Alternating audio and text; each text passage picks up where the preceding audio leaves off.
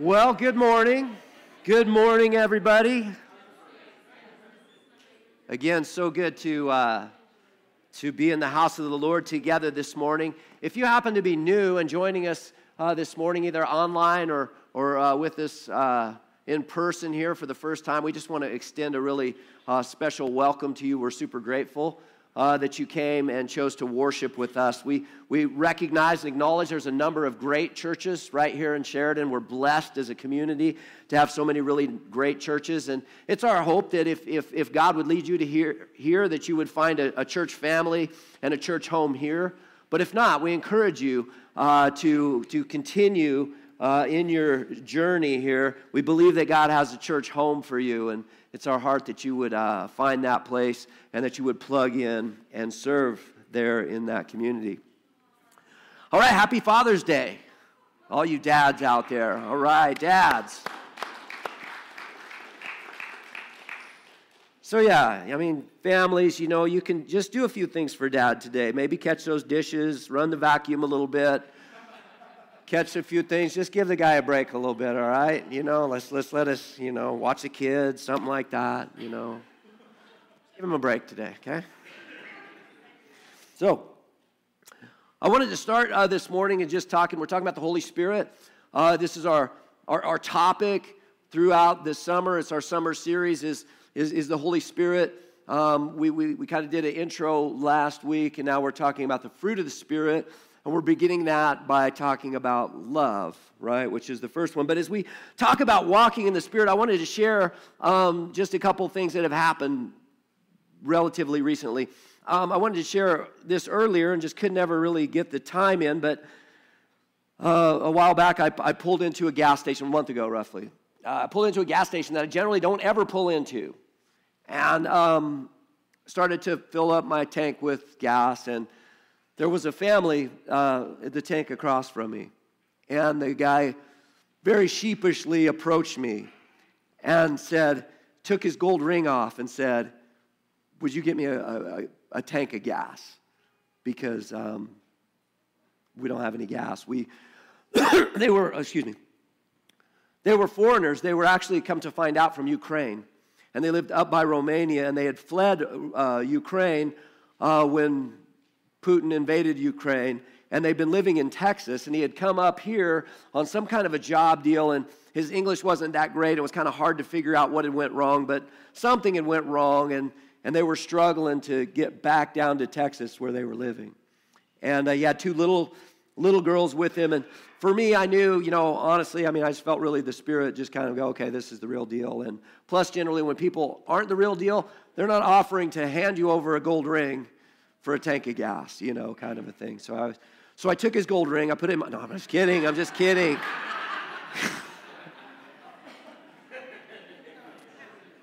just kidding. No, um, so I said, no, you know, and, and I started talking to him. I told him, I said, I'm a pastor. And they both just started just praising Jesus because they've been praying. They were Christians, they were believers, and they've been praying that the Lord would somehow help them out in this situation that they were in. And so it was just so cool. It was just so, it was just such a God moment, you know. And so we were able, you were able, thank you for your giving and your participation within the church because we, we, we filled up their, their car with gas and we gave them another $400 so that they could just make it all the way back and stuff, right? So, so thank you. I mean, that's just the kind of things that, that, that are happening when we're giving and we're moving.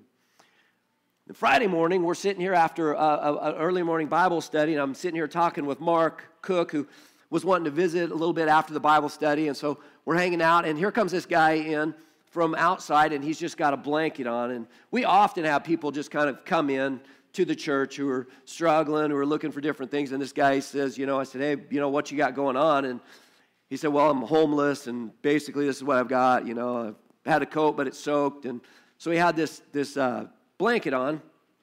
And I said, You know, I said, What's going on in your life? You know, and he said, Well, you know, I've got a deep, really bad struggle with alcohol and I'm struggling that way and stuff. And he said, Do you ever give out vouchers for motel rooms and stuff? And I said, No. And, and, and you see, this is one of the hard t- parts about being sometimes Christian in the church is that there's, there are things that we could do that would seem like they're helpful, but they're not. And so my, my commitment as a, in this is that I won't do something that helps someone to in an unhealthy place. Right? So I, so I said, look, no, we can't do that for you. But what you really need to do is you need to get into detox. You need to get into a safe place. And VOA has one over here, and, and we will help you right now to get over there and to get into that and stuff. And he said, you know, yeah, that's that's really what I need to do. I've got to get, you know, I've got to work through this alcohol problem and stuff. It's ruining my life. And so I said, yeah, it's it's not working, it's not going to work. And you know, we, we want to help you out that way. And so Mark was wanting to visit with me. He said, look, I know you guys are wanting to visit, so I'm going to step outside real quick. And, and uh, you know, and then you guys can talk and then we'll go. I said, okay. So we talk for a second, and then we go out there and he's gone. He's just gone. He's booked. You know, that happens. And so we're like, well, so we prayed for him and said, okay. So then I went and um, I, I, went to the Y and I worked out, and I'm coming back home. And guess what? I, I come. It's not like he's walking this way and I'm walking this way. I, I meet I meet this guy at a T, like right there at the T, like just boom. There he is, and he's looking, he's like, whoa, he's like, you know, nobody really likes to see the pastor in those moments sometimes, you know. And I just told him, I said, man, look, this is no accident right now that, that I, we just met like this. I said, God is wanting to do something in your life. He wants to deliver you from this addiction of alcohol. He wants to, he wants to help you with this and stuff. And he's like, yeah, I was thinking about maybe going to the detox. And, and uh, I said, well, you know, I, and I said, do, do, you know anything about God? And, and he said, Well, you know, and, I, and so I just shared the gospel with him. You know, I said, Look, here, here's the deal. And, and you can be a new creation. You can, you can be completely new. And, and God has a plan and He has a work for you and all of this stuff. And, and then he was, his eyes were about this big around. And, and I said, Look, can I pray with you? And his eyes got like that much bigger around. And, and so I prayed with him.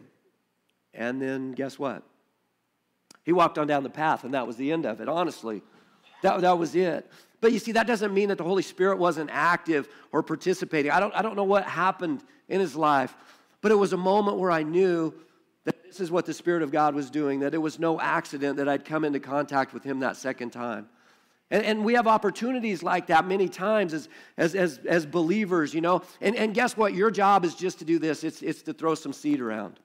It's to plant seed. Your, your job isn't to, to make it grow or see it come to fruition. That's God's job. That's what God does. But we scatter seed. And so there are a lot of times where we don't know what the outcome is. I don't know what the outcome is in that guy's life, but I know that God wants to do something in his life. I can be assured of that. And so just uh, think about your opportunities and what, what, what, uh, what might have come your way and how you could share and encourage the rest of us. So yeah, this, this power, this, this power of the Holy Spirit, it's, it's the power that in Acts, uh, Jesus told uh, the disciples to, to go and to, to wait for them, wait for him what, until power would come upon them. And, that power was the, was the Holy Spirit, and that day was Pentecost, and it's the day when the church was really birthed. And in the Greek, the word is dunamis or dunamai, and it, it's a word where we, we, we get the English words dynamo or dynamic or dynamite out of this word. It's the power that when the lady crawled through the crowd of people as, as Jesus was going to Jairus' home to, to, to pray over her his sick daughter, when this woman who had an issue of blood crept through the crowd and touched the hem of his robe, this is the power that came out of Jesus that healed her at that moment.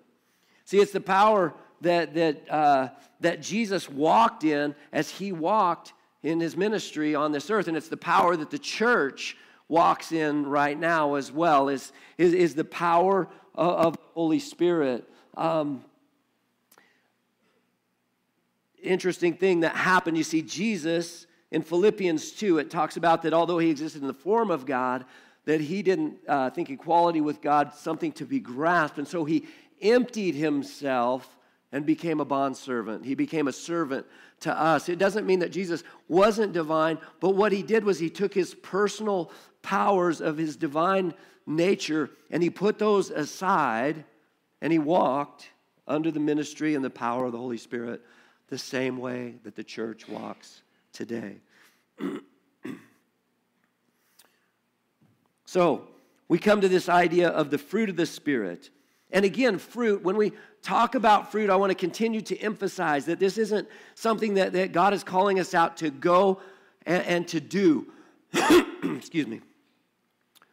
He's not calling you to go and just try to do a bunch of good works. He's not calling us to go and and just go out there and purposely just, well, I'm going to go help a bunch of old ladies across the street, or I'm going to go hang out at the gas station and wait for somebody. He may call you to do that, don't get me wrong. But, but most likely, what, what, we're not being called to just go out and do a bunch of good works, to just be good people. What we're called to is to be rooted into Him. He says that He is the, he is the vine and we are the branches. And if we abide in Him and Him in us, then we will bear much fruit.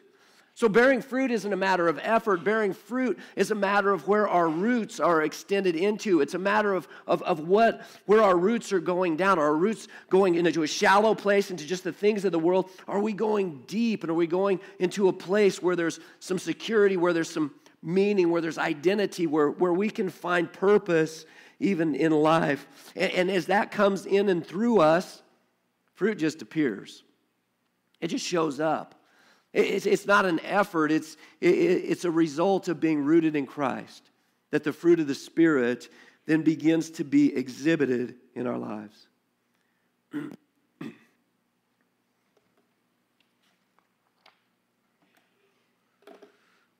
fruit of the Spirit, 1 John 4 7 and 8 says this it says, Beloved, let us love one another, for love is from God.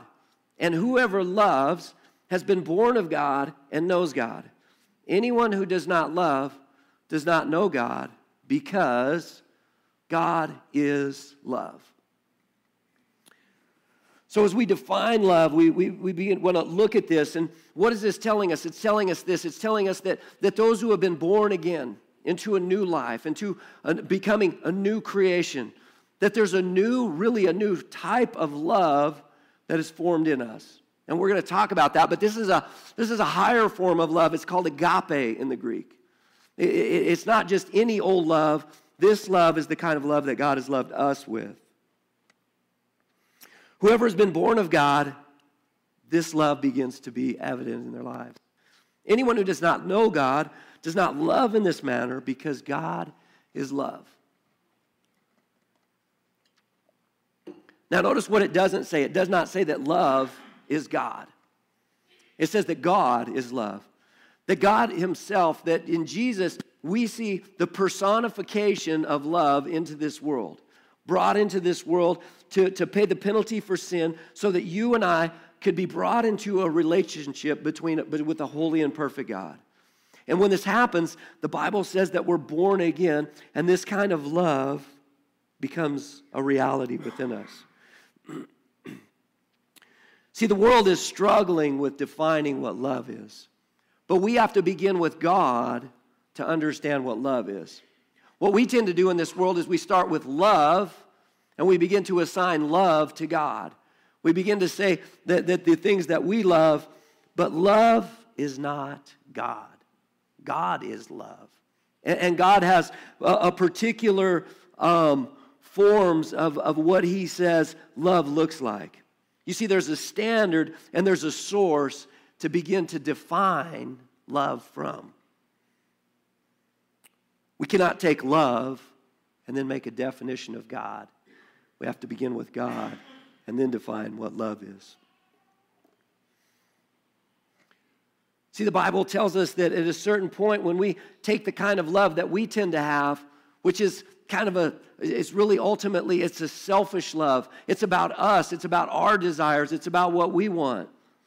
2 timothy 3 2 and 4 for people will be lovers of self lovers of money proud arrogant abusive disobedient to their parents ungrateful unholy heartless unappeasable slanderous without self-control brutal not loving good treacherous, reckless, swollen with conceit, lovers of pleasure rather than lovers of God.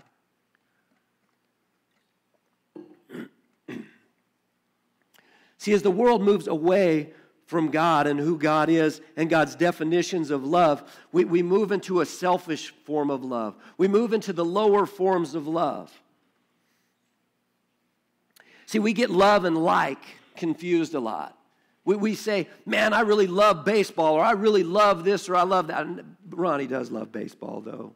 We, we know Ronnie does love baseball. But, but we, what we do is we take these things that we would say is an intense like, and we turn it into love. And we begin to make statements in the world that say things like this love is love.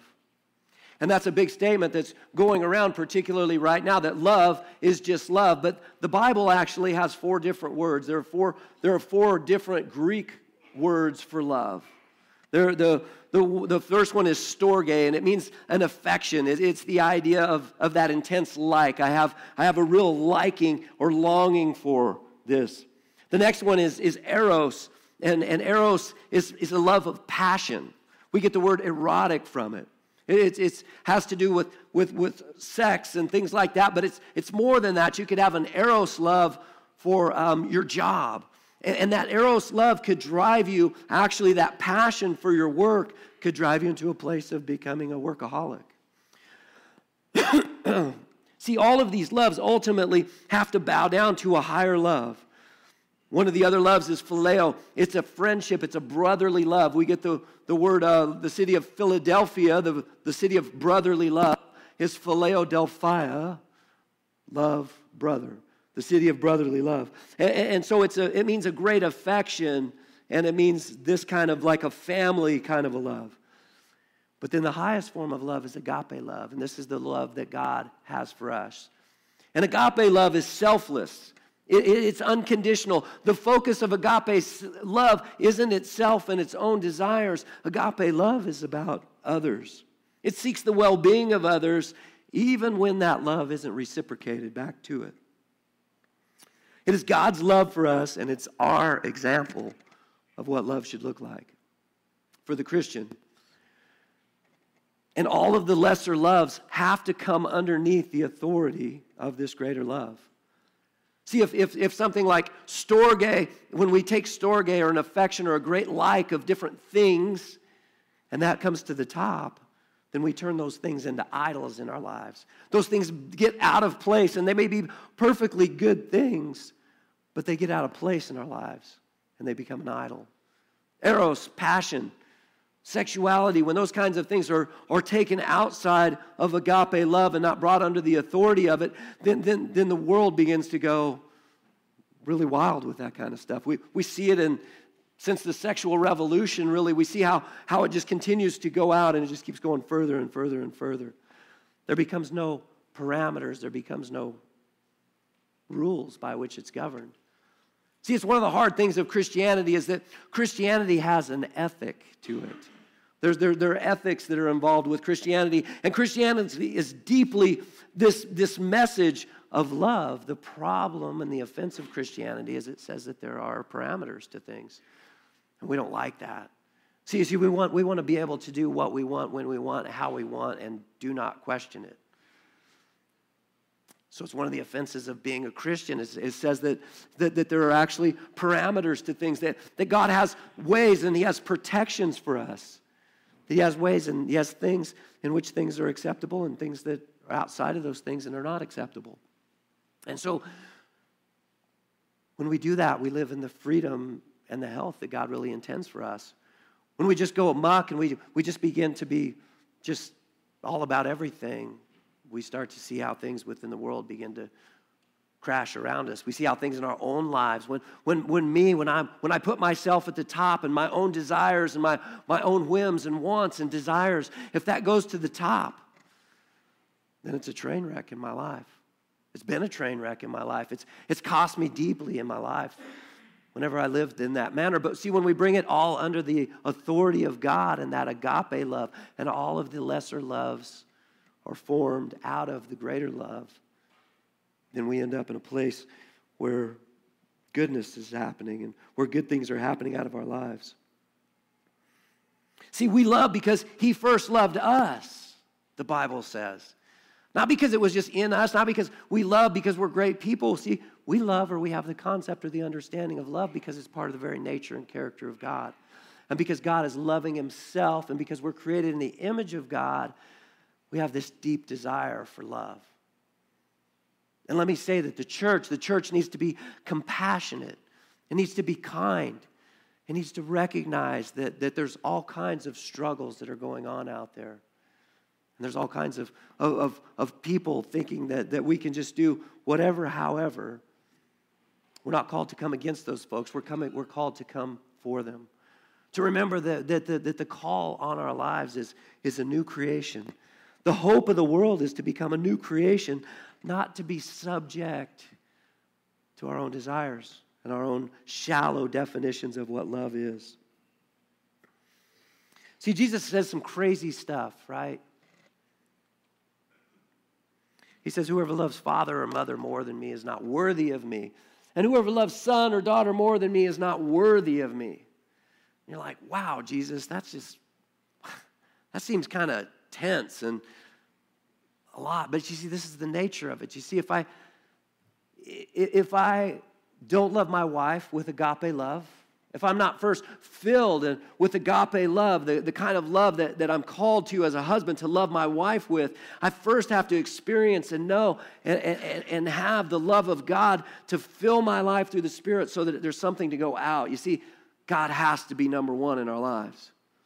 And when He's not, something less than begins to take the place of that. And if I put my wife in that place and I say, well, she's the most important and she's the highest thing in my life, well, now I've put her in the place of God, and that's an unfair place for her to have to try to live out of. It's bound for defeat, it's bound for, for struggle because she can't live up to that, and neither can anyone else. If we put our things up there, our storge love, if it becomes the highest thing in our, love, in our lives, then we, be, we begin to believe that, that it defines who we are, that we are defined by what we do. And God says that there's a much higher definition to our lives than that. If we allow Eros to just run and rule our lives and to become the highest things in our lives, then addiction of all sorts starts to play out in our lives. And, and ultimately, we're left in the ruins of that. Jesus has to be first, and this is why he's saying, You can't put anything before me. See, the great command is to love God with all of your heart, soul, mind, and strength and then to love your neighbor as yourself. To understand that, to know that, to love God first so that He fills us with that agape love. And, and so that then that agape love can go out of us into the world around us. We have to first love God and experience the love of God before you'll have any kind of real love to give to the rest of the world that so desperately needs to be loved. See, we're all just looking for love. The world out there, as it struggles, as it grasps, as it's looking for these different things, is chasing the love that only God can give us. We begin to chase after when it takes all kinds of forms in our lives. And we believe if I just catch this thing, that it will provide for me identity, meaning, and purpose in my life. Except then you have to chase it again. Then you have to chase it again. You have to chase it again because it's not sustainable. It's, it's never meant to be that kind of a thing in our life. It's, most to, it's meant to take its right place, just like all of the relationships are around us. And this is why Jesus says, Look, if I'm the highest thing in your life, then nothing else can take that place. And if it does, then that's the highest thing in your life. We see it play out in addiction. When, when people struggle and they're struggling with alcohol or drugs, you see, it takes the highest place in their life. And nothing trumps it. Not their relationship to their parents, not the relationship to others, not the relationship to their children. Nothing trumps it. Why? Because it's been elevated to the highest place in their life. So the solution to that is a spiritual one. It's to, it's to take and it's to put what's in its rightful place to the highest place in your life, which is God. And when we do that, and we become a new creation, that's when things change. And that has to be our message of hope. And we have to go after the world in the same manner that Jesus went after the world, filled with this agape love, this unconditional love that when it's not reciprocated with, it still loves, it still pursues, it's still there.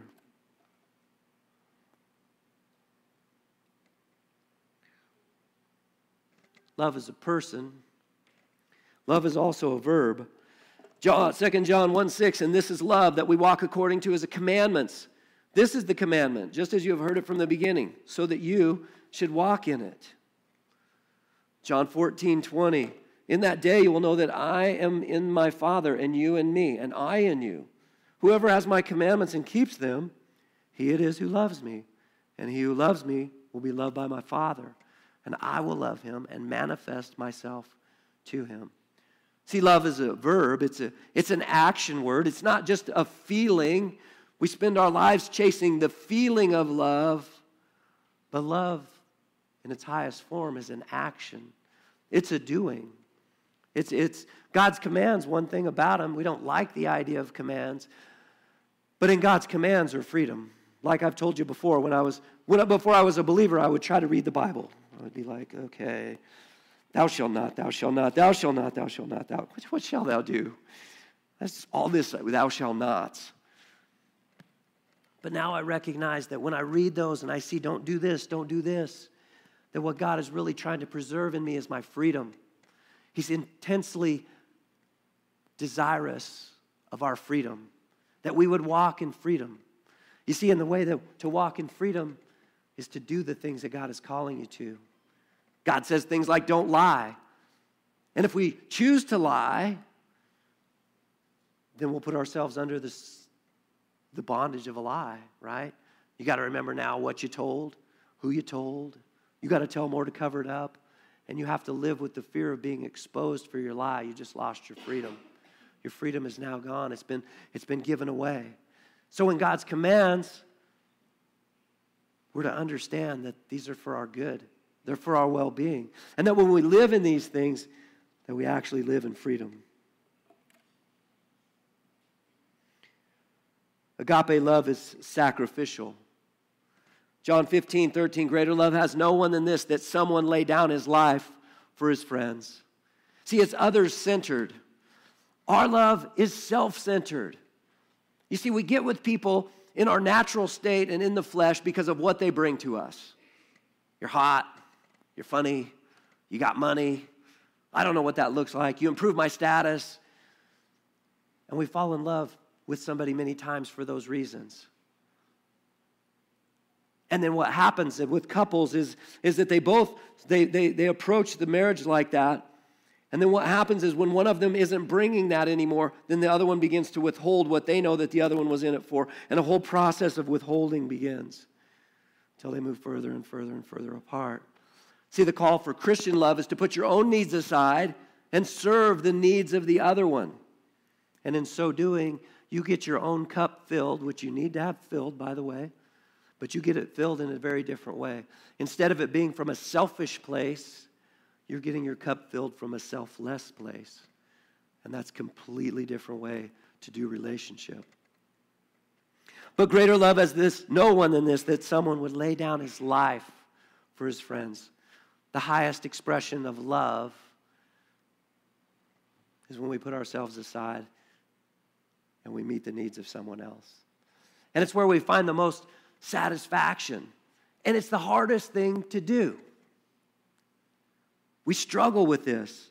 But you see, this is the picture of the gospel. John 3:16, for God so loved the world that he gave his only son, that whosoever believes in him should not perish but have eternal life.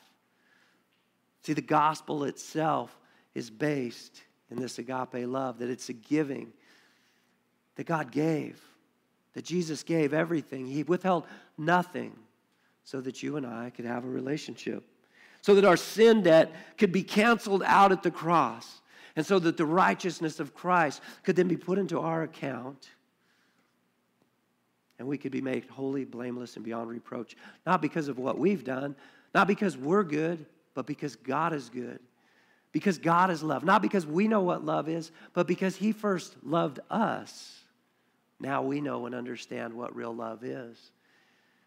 Real love isn't getting what you want, it's giving many times what you don't want to. And Jesus laid down his life on our behalf. And this is love. 1 Corinthians 13 read at so many weddings. It's a description of the love of God. First off, verse 13 or chapter 13 1 corinthians if i speak in tongues of men and of angels but have not love i am a noisy gong or a clanging cymbal if i have prophetic powers and understand all mysteries and all knowledge and i have all faith so as to remove mountains but have not love i am nothing if i give away all i have and if i deliver up my body to be burned but have not love i gain nothing what's that saying that's saying you could do it all right church you could come to church every Sunday. You could read your Bible every day. You could give away everything to the poor. You could look to the world like some kind of an amazing, unbelievable human being.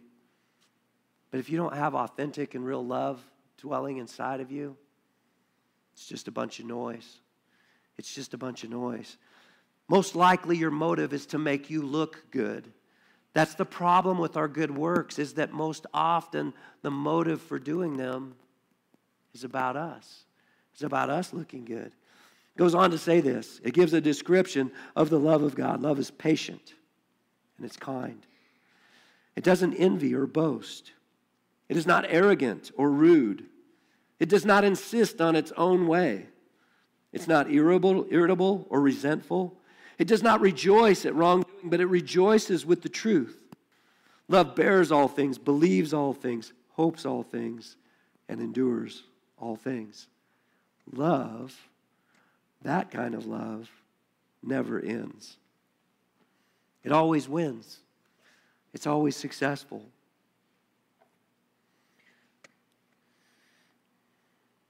Matthew 5 46. Jesus says, If you love those who love you, what reward do you have? Do not even the tax collectors do the same? Doesn't everybody do that?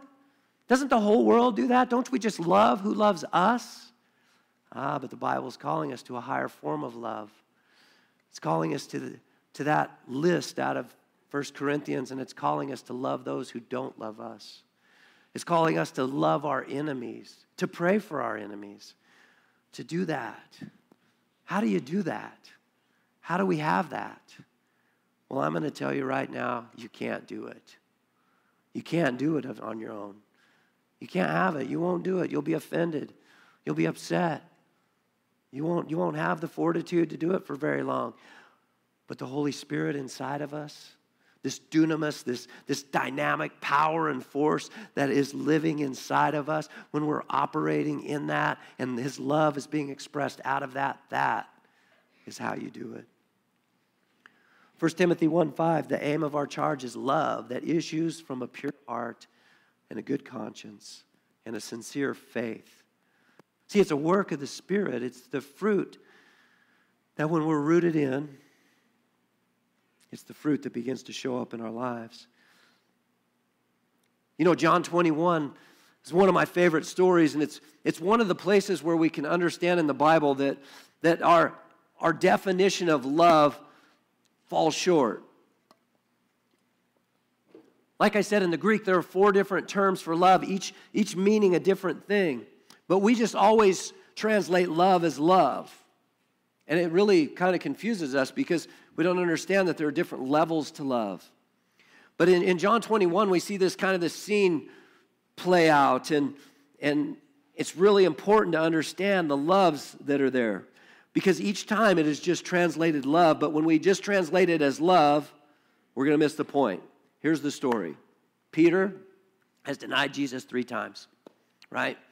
He's, uh, he, he doesn't even know what to do anymore. He's denied Jesus. Jesus has been crucified, and he's just sitting around and he says, Look, like I said last week, what any guy would probably love, I'm just, gonna, let's just go fishing, okay? Let's just go fish. We're going to go fish. So they fish all night. They don't catch anything. They're coming in to shore, and this guy on shore yells out, Why don't you throw your nets on the other side of the boat? We've heard this story before, right? They throw their, their nets on the other side of the boat.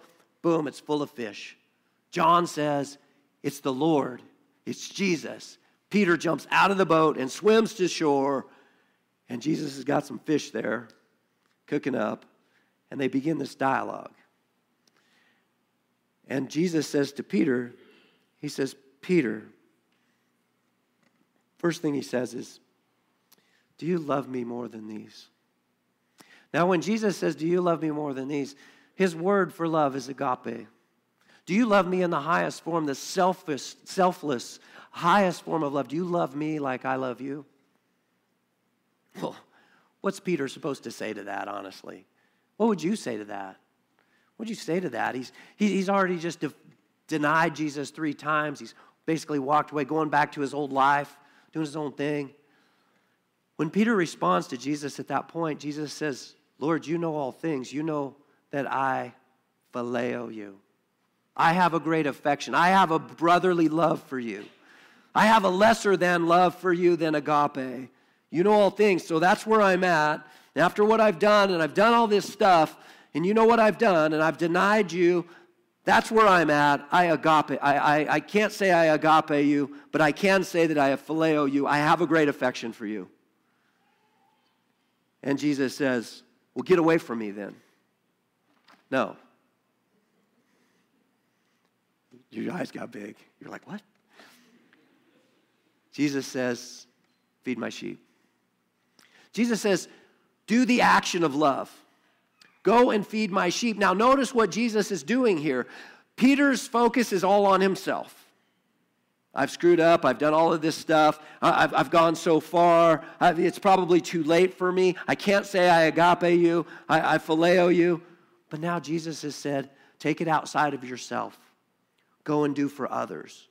Go and tend my sheep. Tend my, take care of my sheep. And then Jesus says, Peter, do you agape me? Second time. Peter's like, hmm, Lord, you know, you know, I phileo you. I have a great affection for you. And Jesus says, Tend my lambs. Go and do the action of love. Because when we begin to do the action of love, many times the feelings of love will follow. See, we're always looking for the feelings of love and if the feelings of love aren't there, we won't do the actions of love. But God is calling us to a bigger thing. And at times, He's saying, why don't you just go do the action of love and let the feelings follow? Marriage, things like that, relationships, we don't always feel like doing the actions of love. But I promise you, if you both begin to do the actions of love, the feelings of love will follow. So Jesus says, Look, go tend my lambs, go do love. And then guess what? The last time, Jesus asked him now a third time. And this is the restoration of Peter in his life, too, and where he's thought that he went too far and he's gone too far. Now, Jesus says this to him when he says love to Peter. He says, Peter, do you phileo me? And Peter, it says he begins to weep. And he says, Lord, you know all things. I phileo you. And, we always say, well, he cried because Jesus had to ask him three times and he denied him three times. And there's, there's probably some truth to that. But I think that, that he began to weep because he recognized that he couldn't live up at that point. Jesus is meeting him where he's at. Jesus isn't calling you and saying, look, you got to be up here before you get started. And if you're not up here, then I'm done with you. No, Jesus brought it down and said, look, if that's where you're at, I'm going to meet you right there. And that's where we're at today. Wherever we're at in this journey, wherever we're at with walking in the Spirit, see, see, Jesus is ready to meet us in that spot and begin to walk with us and begin to change in us that, that new creation that's alive in you. He's beginning to, wants to minister to us and to teach us what it truly looks like to walk in that phileo love, to walk according to the highest calling, the highest form of love, to not sell ourselves short into these lower forms of love, but to have those things come under the authority of the highest love so that those things in our lives might find their rightful place and that we might approach them in a good and healthy way. May it be, Lord, that we begin to do the actions of love that we might change our mind on some things and then allow you to change our hearts, God. Might we be a church and a people who are walking sensitive to the Holy Spirit, having met with Him and heard from Him and been ministered to by Him and been filled up with agape love, that as we walk out of here, we might be an expression of the love of God to the world around us, to the lost, to the hurting, to the confused, that we might be hope, that we might be light. See, we're all looking for a cause, and I'm going to tell you, church, the church has the greatest cause ever. We have the best message out there that you can be made new, that life could start brand new, afresh for you today. That all you have to do is say yes, that Jesus has given everything on our behalf. That God so loved the world that he gave, and he gave everything. He withheld nothing. At the cross, Jesus said, It is finished.